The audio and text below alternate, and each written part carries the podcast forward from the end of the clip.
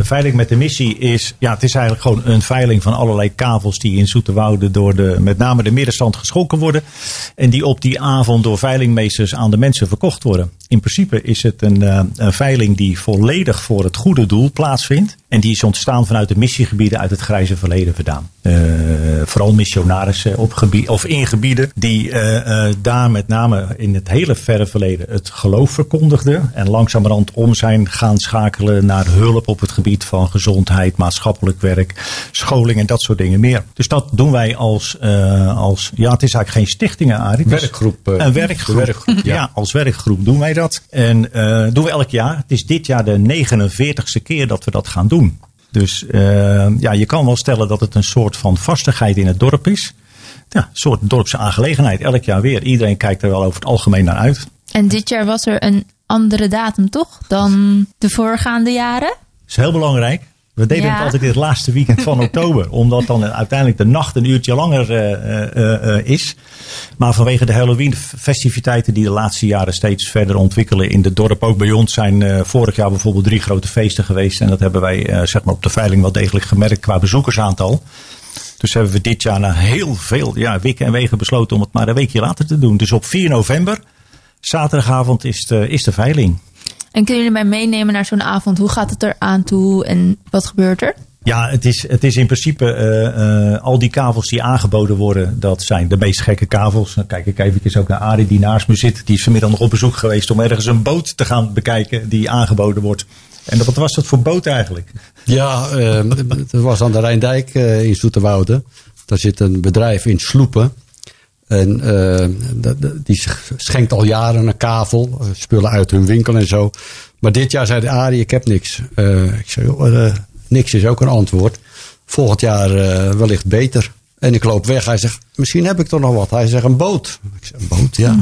Nou, het was dus een zeilboot die hun niet kwijtraakte. Want hun terrein was alleen voor sloepen. Maar goed, wij zijn uh, ben vanmiddag met een deskundige geweest kijken. Want uh, we zijn geen rommelmart. We willen wel goede spullen natuurlijk veilen. En die zegt nee, dat moet je niet doen. Dat uh, gaat te veel kosten. Ja, ja. Maar zo krijg je heel veel gekke kabels binnen. Ik bedoel, het is heel simpel. Het gaat van een rit op een duo-fiets wat uiteindelijk geveild wordt. Tot en met een bierproeverij.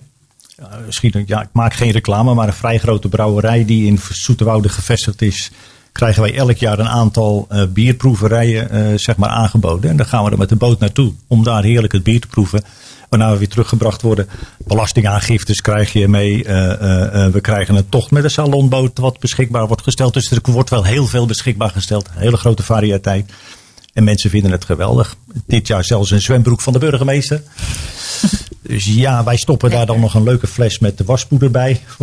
Voor, en dat wordt dan verkocht als kavel. Dus op zo'n avond kun je je voorstellen dat wordt langzamerhand wel een kolkende massa die daarmee bezig is uh, om, dat, uh, om dat te doen, ja. ja. En wat voor goede doelen steunen jullie met het geld wat jullie ophalen? We hebben er op dit moment denk ik zo'n stuk of 19 nog over aan goede doelen. En dat kan variëren van, ik heb hier even van Colombia, Kenia, Ghana, Oeganda, mhm. Nigeria zit erin, Tanzania, Sri Lanka, Indonesië. Maar het zijn bijna allemaal gebieden waarin met name Zoeterwoude, Zoeterwoudse mensen direct betrokken zijn om ter plekke, zeg maar, de, de, de, met name op het gebied van gezondheid, scholing en maatschappelijk werk, te ontwikkelen nog steeds. En ja, daar is toch steeds nog geld voor nodig. En het is in die gebieden heel moeilijk om überhaupt geld te krijgen voor deze activiteiten. Dus daarom doen wij dat. En steunen die mensen rechtstreeks met, uh, met het geld van deze veiling. Dus dat is wat we doen. Ja. En hoeveel hopen jullie dat jullie dit jaar ophalen? Oeh, dat is een hele gemene vraag. Sorry. nee, dat is een goede vraag hoor. Oh.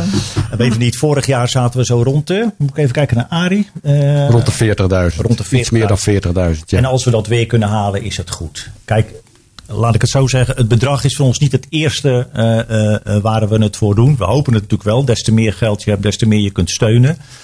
Maar het is niet ons, ons ultieme doel om altijd maar meer binnen te halen. Uh, er zijn twee dingen. Uh, dat is, het moet een gezellige avond zijn. Mensen moeten erover praten en wij moeten goed doel kunnen steunen. Dat is waar het om gaat, ja. Want hoeveel ja. mensen hopen jullie dat er komen? Tussen, tussen de 250 en 300 mensen komen op die avond uiteindelijk toch, uh, toch langs. En, ja, en bieden gewoon op alles wat er maar te bieden valt. We hebben in totaal iets van 200 kavels.